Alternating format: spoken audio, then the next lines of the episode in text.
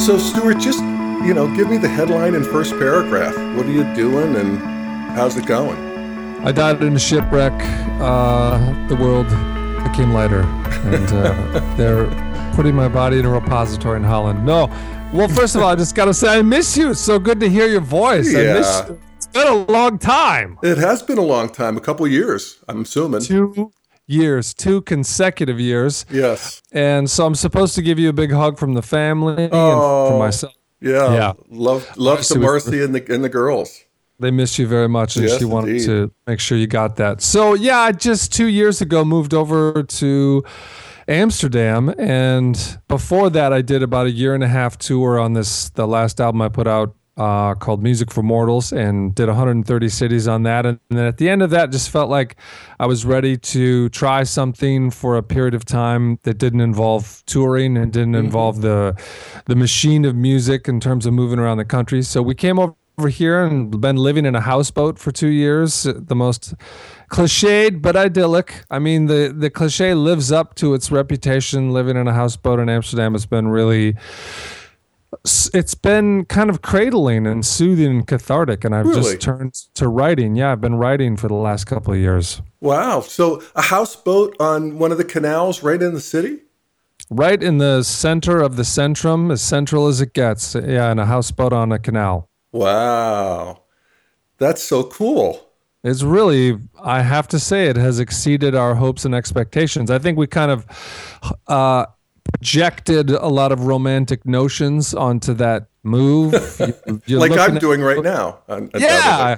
I, th- yeah, that's what we do. But it has actually uh, lived up to and beyond what we hoped, and I'm really blown away. I mean, we were only going to stay for a year, right? Mm-hmm. And we, after a year, we were like, "That's not nearly long enough. We can't leave." And Really? so we stayed two years, and now we're planning on staying three. Um, Wow. I just, I just don't know. I mean, America seems to be sh- soldiering on without us. yeah, no, undoubtedly. Um, so what are you seeing? I mean, what's the draw? What's you know, Amsterdam? There you are in the middle of it. You feel like you're you're in the groove. You're going to stay.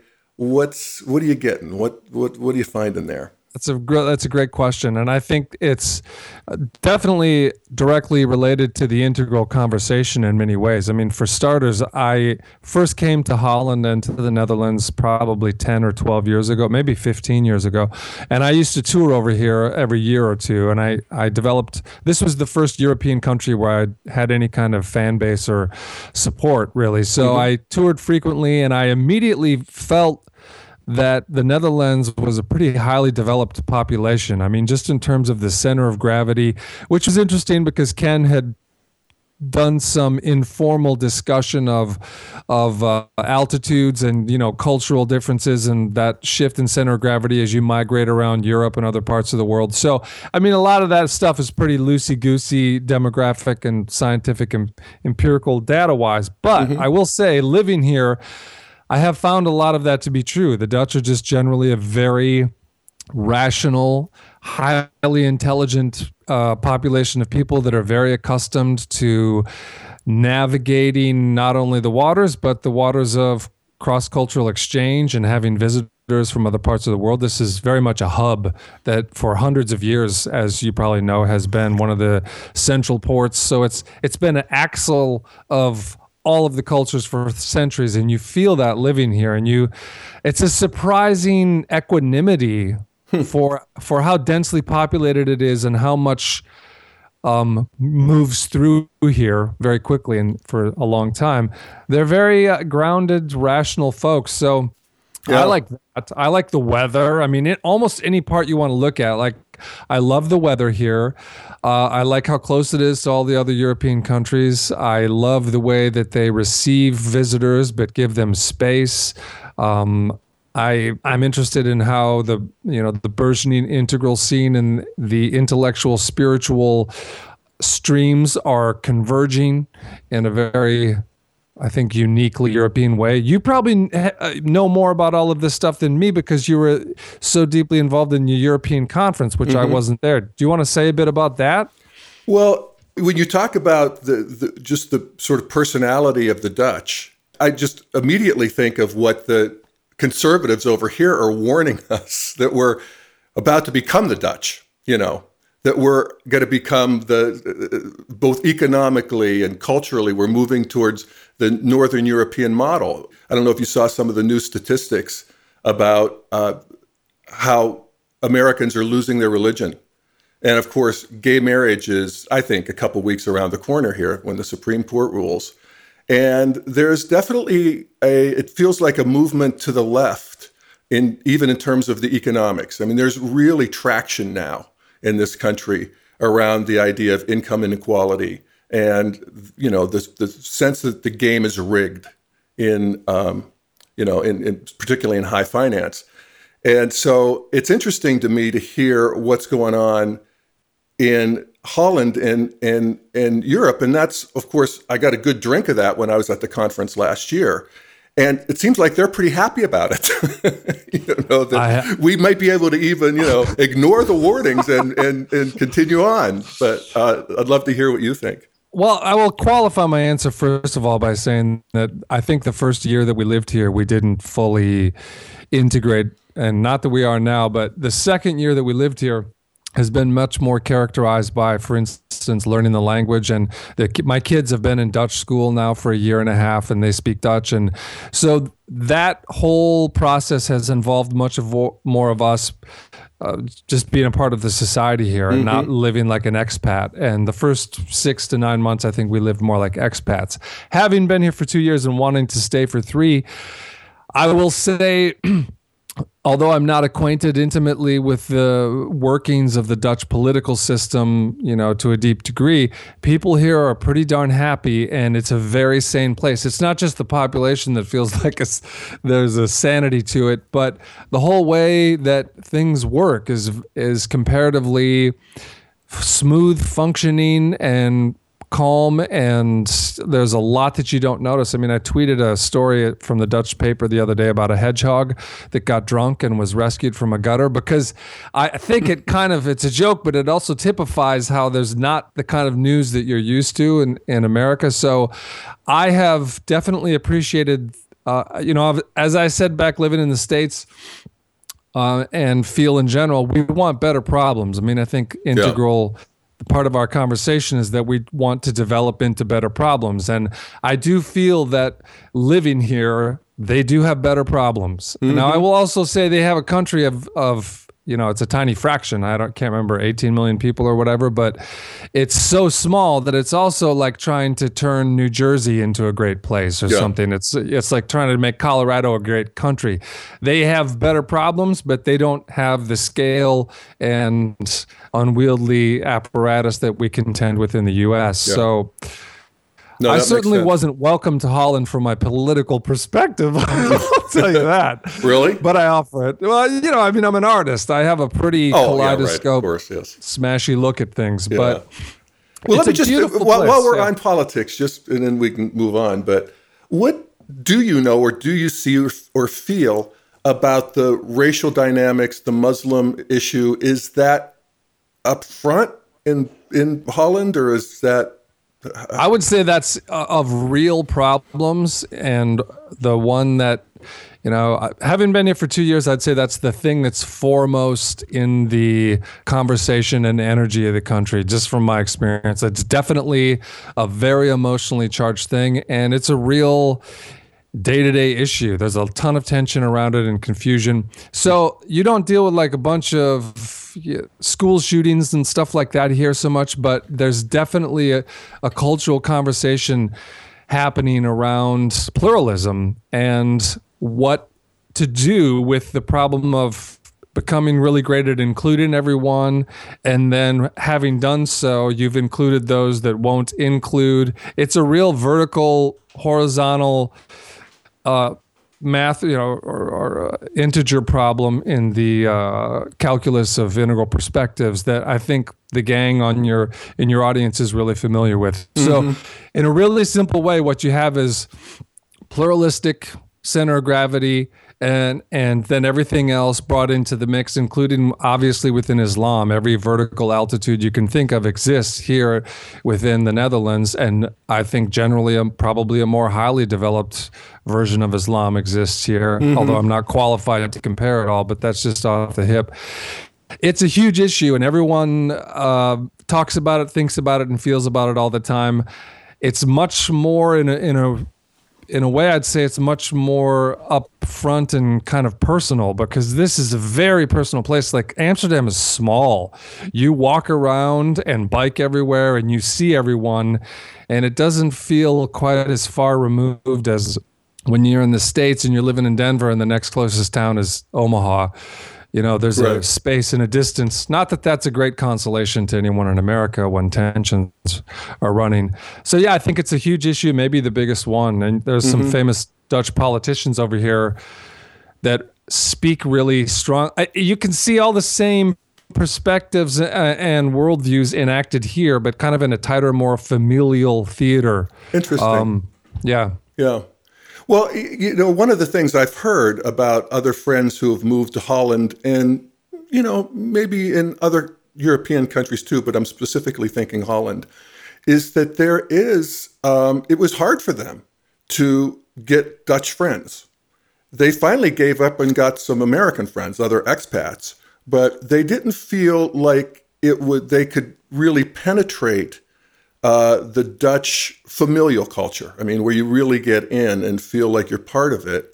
And I wonder if that's true or your experience and how you would see that differently than America, where, um, you know, I think we're just sort of, sort of by nature of the demographics, we're not one, you know, pure stream of culture. We're just, we're all mixed up. That maybe it's easier here. And I'm, I hear that anecdotally that that's true.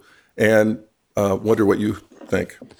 Well, the difference between me and your friends is that they wanted friends when they moved here, whereas I'm a I'm a hermit. I stay in the boat for like four months at a time writing. Oh, for God's sakes! I mean, I'm kind of half joking, but you know, I like I said, the first six months we were here, we were so enamored of being in a boat in a canal, and I also think you don't really notice that you're not being welcomed into uh, it, oh, let's put it this way. When we first moved here, it can feel so Western and so familiar because this really is a group of people who are experts at welcoming and having cohabitators while simultaneously remaining impenetrable to them. And mm-hmm. they're so good at it that you don't notice. so that's true in my experience. Um, especially for me, much less so with my wife, because my wife is, as you know, Marcy, she's kind of a nuclear bomb of effusive joy and friendship and connectivity. So she just refuses to acknowledge Dutch boundaries and smashes through them. And I would say half the time that the Dutch recoil, and the other half of the time they just are completely won over. so she, she has made a lot of really true friends, true Dutch friends, locals, and we've I would say for instance we've really been welcomed on our block, but that took more than a year. Uh-huh. After we lived on this block for a year and the locals found out that we were going to stay more than a year and that we were residents and not tourists, the attitude totally changed on our block and we now have I would say 8 or 10 true friendships from our block that we live on. But I would say the characteris the, the characterization that you were describing from anecdotes of friends is true, and they really.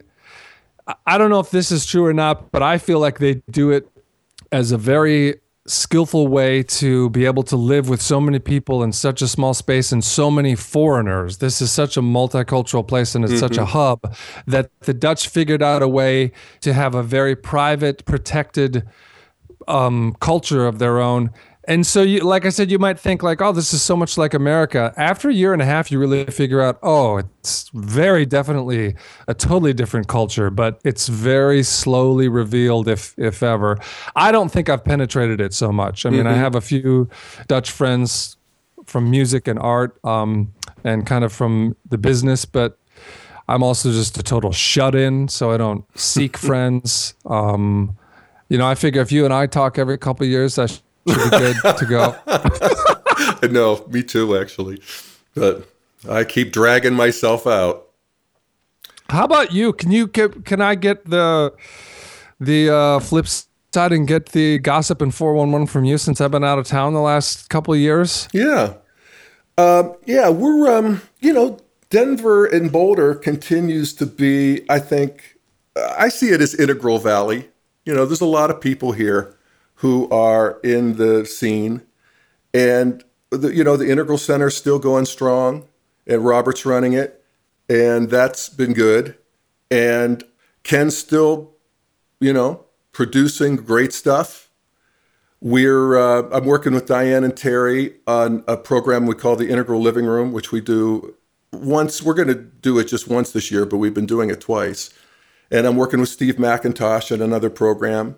And but the main thing for me is that I'm doing this daily evolver, and I um, I got uh, hooked up with a, a, guy who actually came to the What Next conference. I don't know if you were there, Stuart, but that we did that a couple years ago. That might have been right when you were leaving.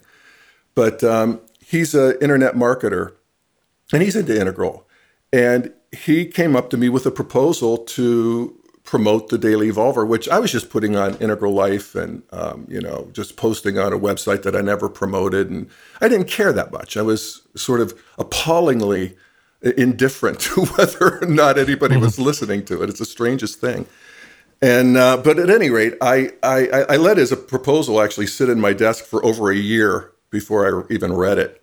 But I did read it, and and then I got in touch with him, and uh, it's been really helpful. Uh, and I, of course, hired Brett, my assistant, and and he's a go getter. He he he he really has helped you know shape the whole product.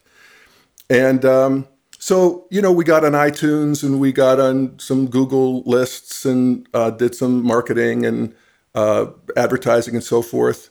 And you know, last season I got twenty thousand downloads. It's oh my god, fucking amazing to me. That's yeah. fantastic. I know. I, I remember when you said you wanted to do that. I mean, I see. I remember. I think the week or two initially that you know this was back. Uh, I can't remember where we were, but I think it was the Integral Center, and I remember you and uh, sharing the idea, and I just thought that sounds amazing. It was a while after that when you finally launched with yeah. things, but I gotta just uh, hand you mega props. Not good to get into a backslapping session and stuff, but I just think it's so awesome that A, you did it, B, you've stuck with it, and it remains as this consistent source of actual content. And I'd love to see that it has come into the world and come to fruition in that way because, you know, we uh, have a surplus and a great abundance of ideas and inspirations. But as you know now, making stuff and actually getting it out into the world is a whole other it is. whole other ordeal. And it's so beautiful that you're doing that. Yeah. Well, thanks, man. It uh, I feel like I really hit the groove, and um, you know, and I can do it in my pajamas, unshaven, and that is you know worth its weight in gold all of that plus but it also just feels to me like you've really come into that voice and are this living source of wisdom and and life experience and you know you're holding a position of authority and integrity in the community that I just think is really needed and really valuable. So that's all I'll say. Thank you very much. Oh man. Well thank you Stuart. Uh, I did I have turned 61 now so I guess it's time for my eldership.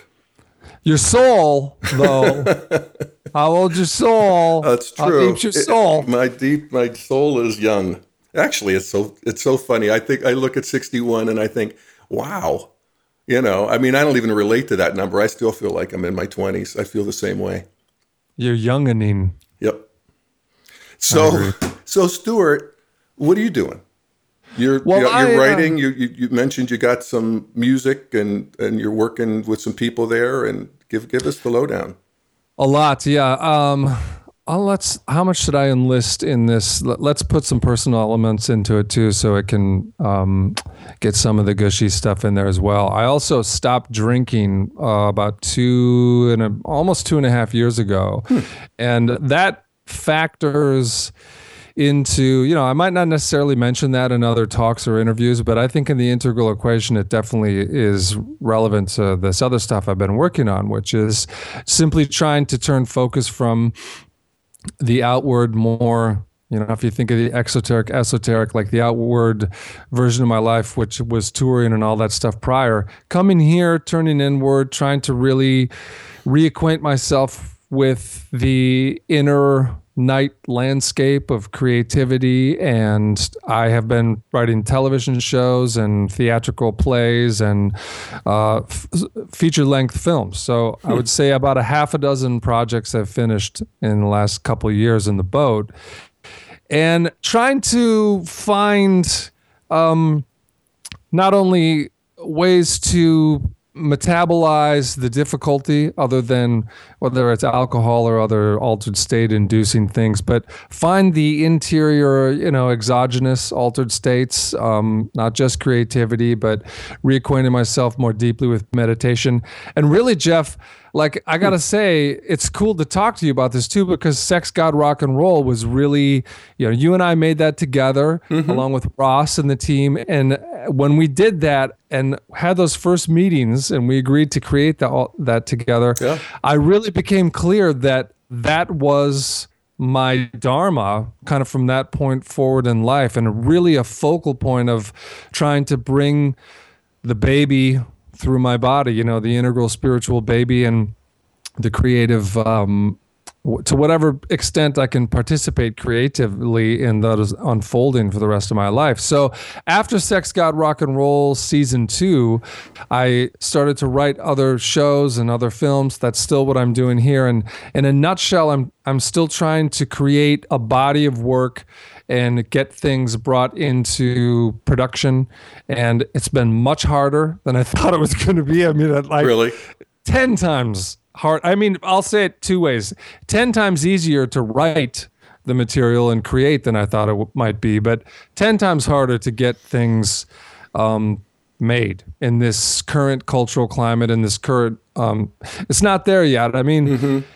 the demographic and the population that I think will want to uh, get this entertainment and will love this, a more interior, uh, depth oriented entertainment. I think it's inevitable. It's I'm still totally convicted that yeah. the day and age is coming and it's not far away, but it was farther away than I thought it was when I started five years ago. Yeah. And so that's still really what I'm plugging away on here and, and will continue to do so. Well, I think what you're saying about the entertainment piece of it is true for the whole piece of it. Uh, I still am, uh, I, I just am incredulous that integral theory hasn't caught on like wildfire in the intelligentsia, in the leading I edge of the culture. I agree. I think about it all the time. I mean, I couldn't concur more, uh, whether it's academia or politics, any sphere of life that I look around at, I just am flabbergasted that there has been this membrane we haven't punched through yeah. yet. And that's exactly it. Yeah. I mean, when, when I, I often tell the story when I got my, probably 50% of my integral download was glancing at a bookstore on a, on a, on a table where there was a book called Up from Eden. I mean, just that, that yep. we hadn't fallen from paradise, that we were rising, was, I felt it um, cellularly. It changed yeah. me. And, you know, for me, it's just gone on from there and has helped explain so much and made the world so much friendlier and lightened my load uh, and and made me a different and better person. That it's astonishing to me that it hasn't caught on faster. It, it has. I mean, I, I, we can sort of. Um, you know, look at what hasn't happened, but we also have to look at what has happened. And you know this better than I do, Stuart, because you've been around since before I was in terms of, you know, working with Ken and knowing Ken and so forth. But there is an integral community in the world now. And 10 yeah. years ago, there wasn't. That's absolutely true. I mean, I'll tell you, I remember when I first encountered Ken's work. and the the first thing I had was Sex Ecology, and we the friend of mine who was reading the book with me, and we're kind of having a two person book club on it. We just sat there and thought, who in the hell is this person? And and so we did everything we could do to search. You know, I, I can't even remember what the extent of integrate in of uh, the online internet world was at that point. But you know, in a nutshell, what it came down to is eventually I did phone searches and I found the Ken Wilber in Boulder, Colorado, etc. there, there was this was you know I don't know what year was it. It was 1996 or 1997. Yeah. Definitely one of those two years. Sex Ecology just came out, so we found him in the phone book.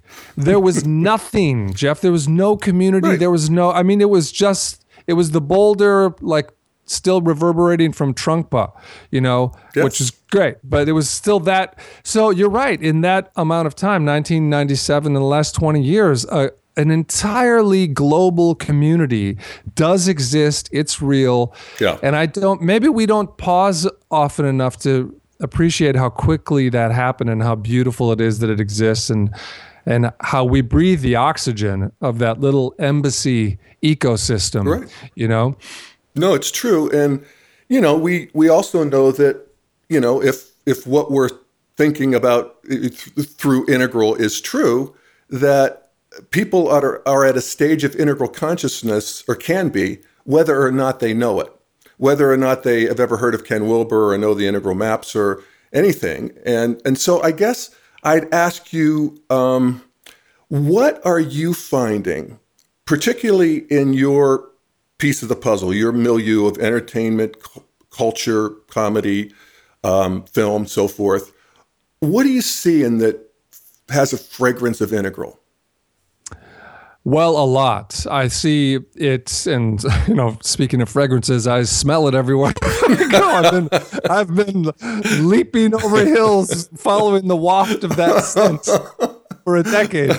no, in all sincerity, and I think that what's really why I say it's inevitable is that there is an unmistakable, also almost uh, in a trichi or a three body way, like it's really a tactile feeling I get. So the sitting in meetings to bring it back to the concrete stuff, Sex, God, Rock and Roll, when we made that TV show, and I was so lit up and just thought, okay, now let's start making a body, a library of work. But let's let's make the television shows and the movies that are the complement and auxiliary uh, to the theory and the academies and all that. So we went to Hollywood. We had we wrote more shows. We wrote other movies.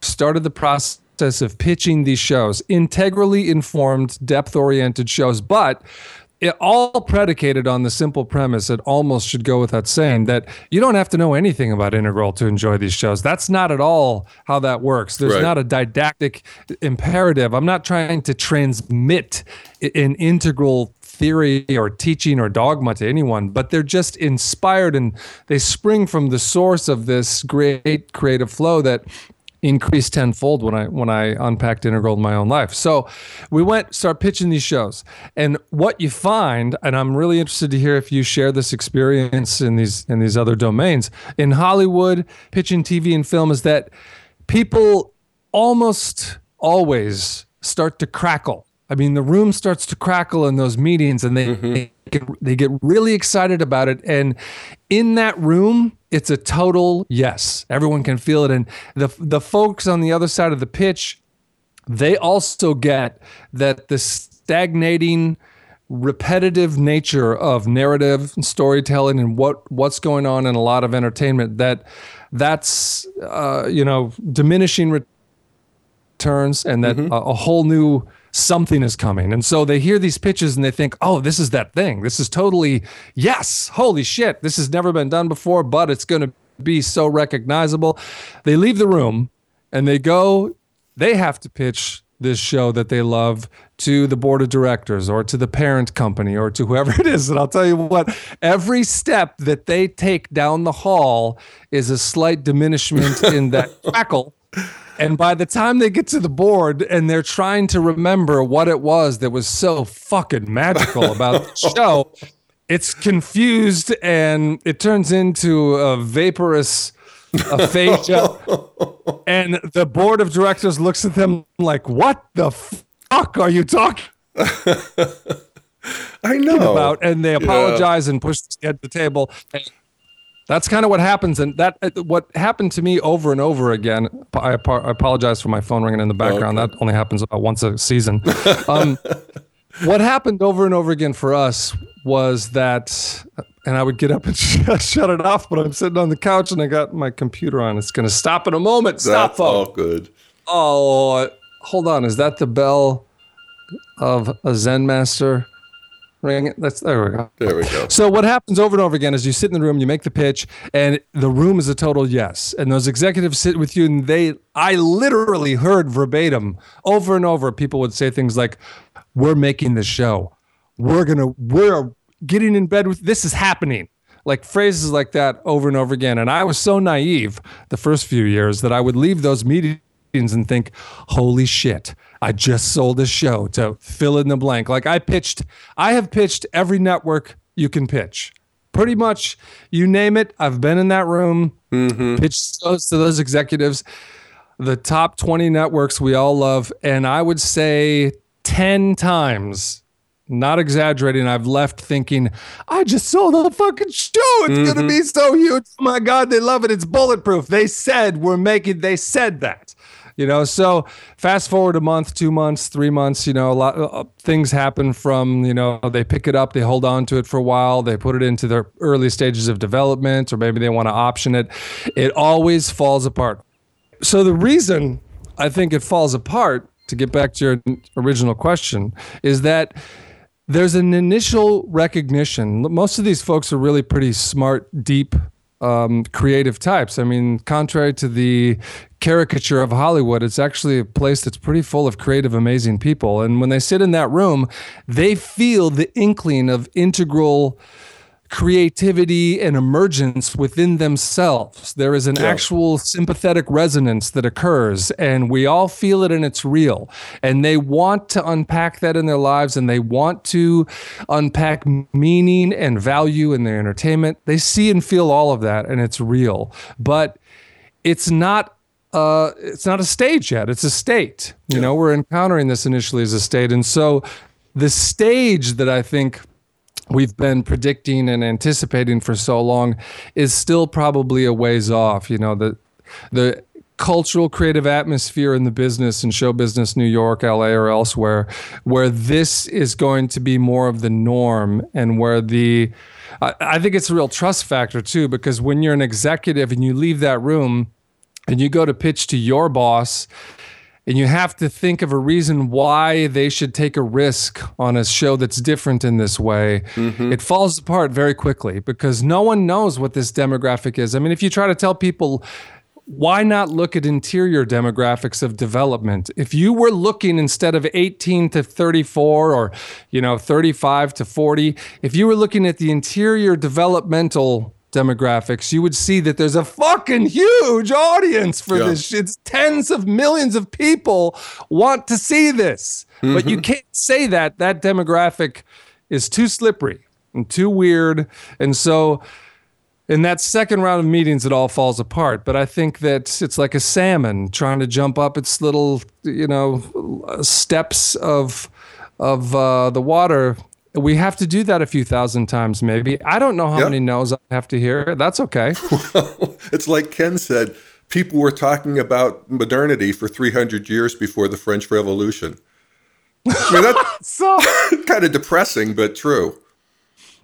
It is really true. And I think that the nice thing we have going for us in the art and entertainment world is that you can circumvent a lot of the obstacles because it's a creative enterprise. So you can encode things, you can create decoys and still still traffic in the same depth, but use a symbol system that won't give it away quite as much. Whereas if you're in politics or you're in medicine or other you know areas, it's a much more um, challenging set of hurdles, yeah. maybe. No, for sure. And I, I, think that culture and um, is is it's always one of the leading edge. I mean, art, art and culture. That that's sort of it's the point of it is to show us, bring in the new.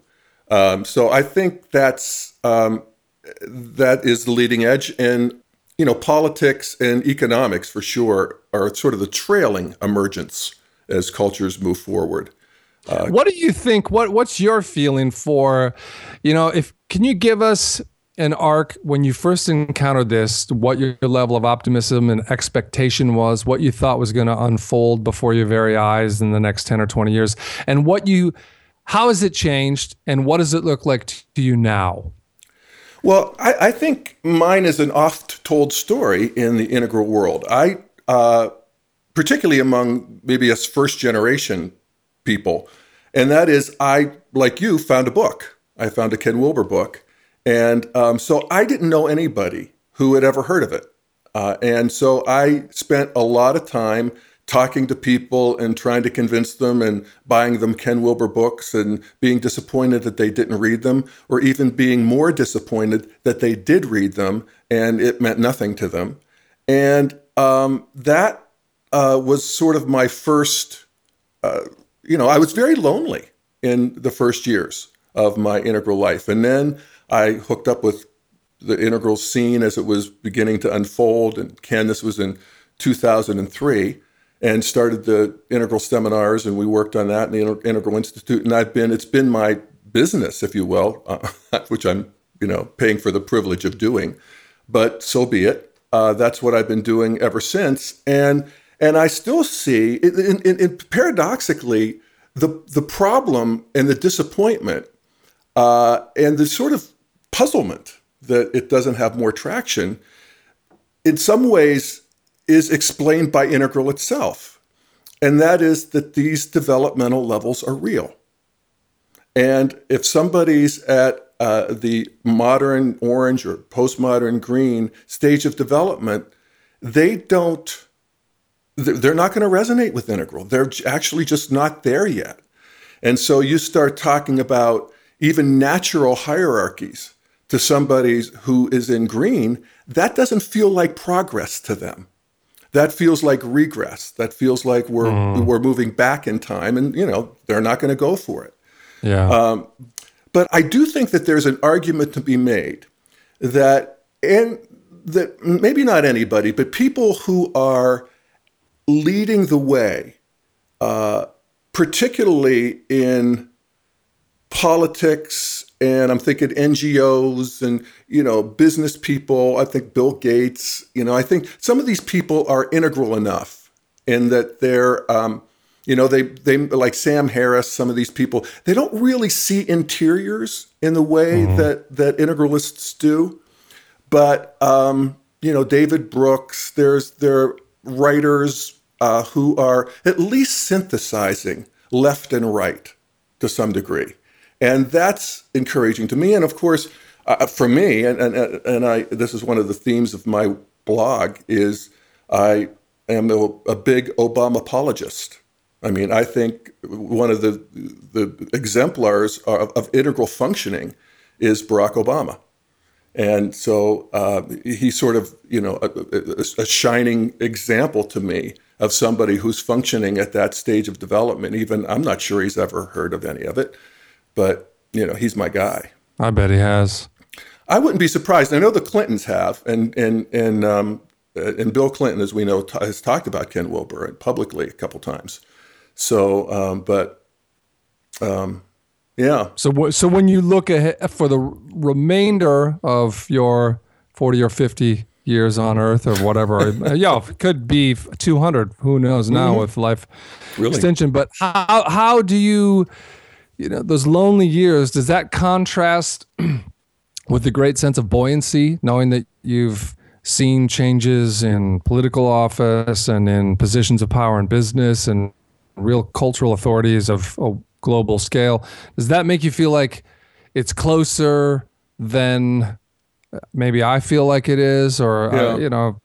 Well you know i, I certainly have a, a, you know a lot of good feelings about the state of the world I think, in terms of people who've been risen out of poverty. And I, I think even with all of the focus that we have on the wars in the Middle East, these are really the trailing edge of war. In, and we can you know see that war is a developmental function. It, you know, once you get to modernity and post-modernity, war is no longer seen as the way forward. And just like cannibalism and slavery and you know child labor these things do go away. Um, we we grow out of them. And i think we're as a planet growing um, remarkably fast with some real problems in the meantime. Uh, but i don't see um, you know I, would like to see a, a, you know a really consequential op-ed.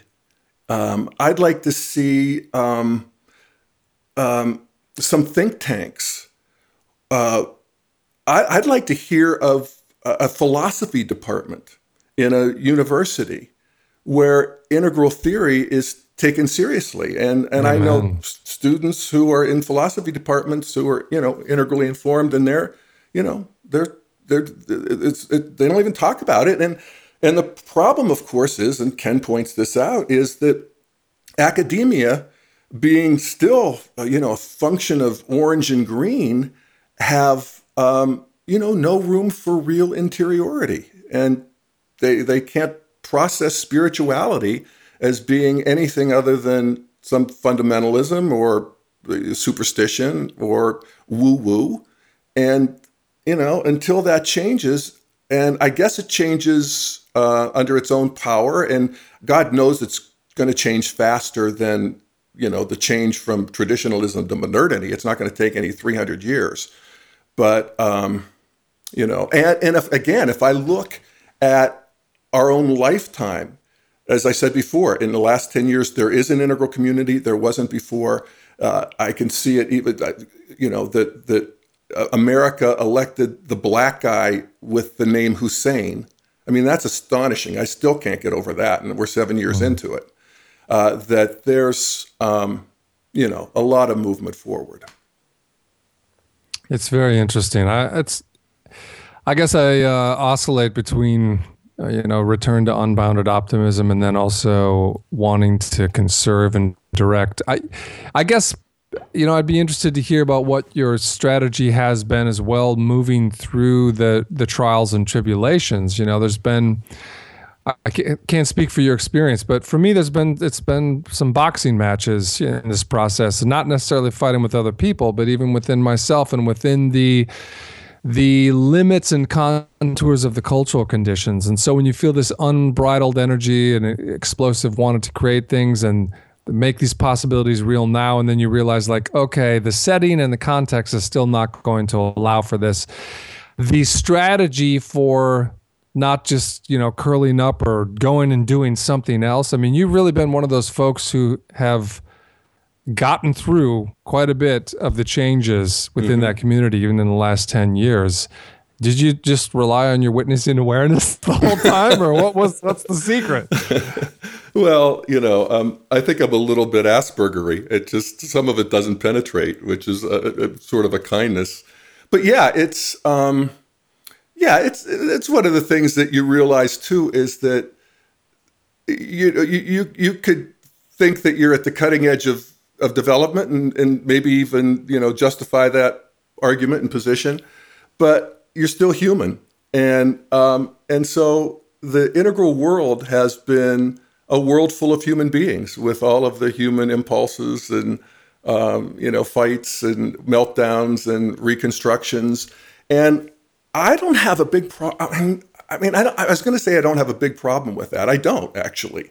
Uh, especially if I look at it from the 50,000 foot view. Uh, but because I think that's the nature of evolution. I mean, we see that conflict is actually, and consternation are actually engines of evolution.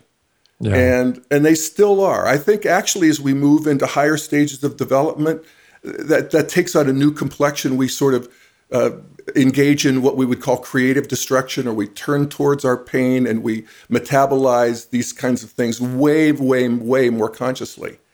But in the meantime, you know, it can be brutal. But what I see, if I even look at the, the, the recent history of the integral movement, where we had the Integral Institute, uh, which was sort of the center node of the whole integral uh, integral community. This is back in 2006, 2007, mm-hmm. and then that melted down and had you know a, a, a sort of fell apart. And then, but there, but by that time, there had been many thousands of people who had been magnetized to the you know to the scene. And so what we have seen happen is many of those people have continued in their own way. They were no, they're no longer waiting for the Integral Institute to have the red light and green light and say where we're going. And I think that was a, a, a perfectly natural stage of development. But what we have now is it's like the seeds of Integral have been sown all over the world. and they're growing in their own soil. And yeah, there's no, you know, central uh, command, but that may be okay. And I think it's probably the next stage of evolution of the community. And so, I, what I'm encouraged by is that I continue, and this slays me in a way, to run into people in organizations who are doing even doctrinaire integral work and good work and writing papers and, and, and you know and doing programs and, and, and, podcasts and so forth that I've never heard of. And that yeah. is encouraging to me because it feels like it has a life of its own now. I totally agree. And and one of the strange experiences in Hollywood that I had numerous times was being in these pitch meetings and I mean, I had some surreal experiences of walking in and assuming that I was cold pitching to you know conventional execs or whatever that even means. And then a few minutes into it them stopping me and saying just yeah i've i've seen everything you've done. I i've been on integral naked for 2 years. Yeah. That happened to me with top executives at these cable networks, they were like, "Oh yeah, I've I've watched everything on Integral Naked. I I've read a bunch of Ken Wilber books. I know all your stuff. So you don't have to prime me. I got that." So so then the next question becomes that that happened in different forms many times over years, and I began to realize like, wow, there's really a population of people in Hollywood who are, you know, Ken Wilber or Integral Savvy or whatever you want to think of it, even many more who are just developmentally there and are unaware of that stuff, which as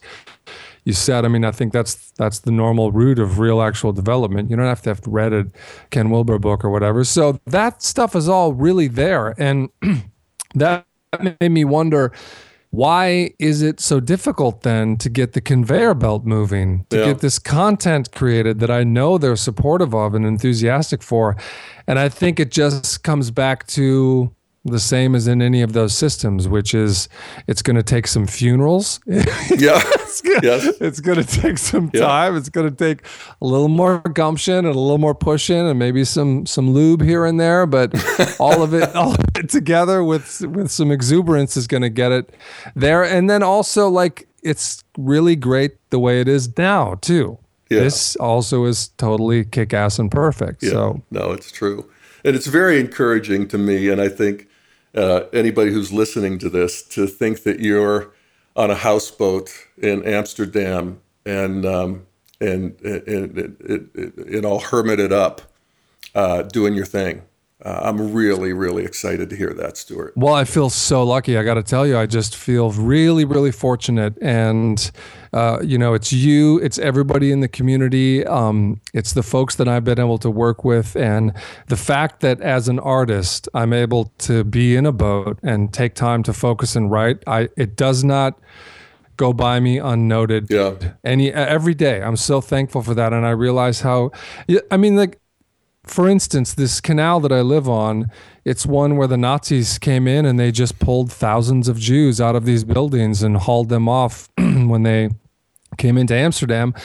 All the time, I think about how many artists and creative folks, you know, were just uh, geniuses. How many geniuses just never got a chance to unpack? And so, examples like that, there's just thousands and thousands of them. And I just feel so lucky and grateful. And, you know, the opportunity's here, can write, and just to keep swinging the bat as long as they let me put my hands on it. Yeah. And, yeah, you know, well, team God love, team love, right? Team Jeff? love, team that's love. right. So, so Stuart, how, how, could people uh, find any of your work? Are you keeping a website going? Are you... work is all hidden. It's all esoteric now. It's just scattered. What's the code? Scattered around North America in various bathrooms and uh, trash heaps. No, it's stuartdavis.com, spelled S T U A R T D A V I S, and sexgodrockandroll.com. The TV show is, is still on there. In fact, we're going to put season one and two online Great. in in their full complete versions and so everyone will be able to watch both seasons of that for free pretty soon um, well, that's good other, to hear. I, I, I, I, remember sitting there watching them in the audience, and it was thrilling. Your laugh was broadcast to millions of people I over for hard. Jeff. I remember you sitting right in the front row. I, I, mean, true. I'm not kidding. Your laugh is all over that show. It's distinctively present in numerous episodes. You will you'll laugh when you hear your laugh I'm watching happy the show. to hear it. Well, good, Stuart. Um, so, anything else we need to know? Just big hugs. Just big hugs, and I miss you. And come and visit us on the boat. We'll Well, let you yeah. drive it. Really? You actually? It's not just like moored there. You actually ride around. It's it's moored, and there's no steering apparatus, but you can drive it. Okay. Well, I'll keep that in mind. it's, a, it's a spiritual metaphor that I've been studying in my life. Yeah. Well, thanks, Stuart. You All right, take care. thanks, and Jeff. We'll, we'll, we'll, we'll talk to you. Stay in touch and uh, and, uh, and continue to see uh, how how the world turns for you. I'm, you're one of the you know really leading lights in this community, and it's exciting to talk to you. Likewise, brother. I love you and I miss you. Love you too.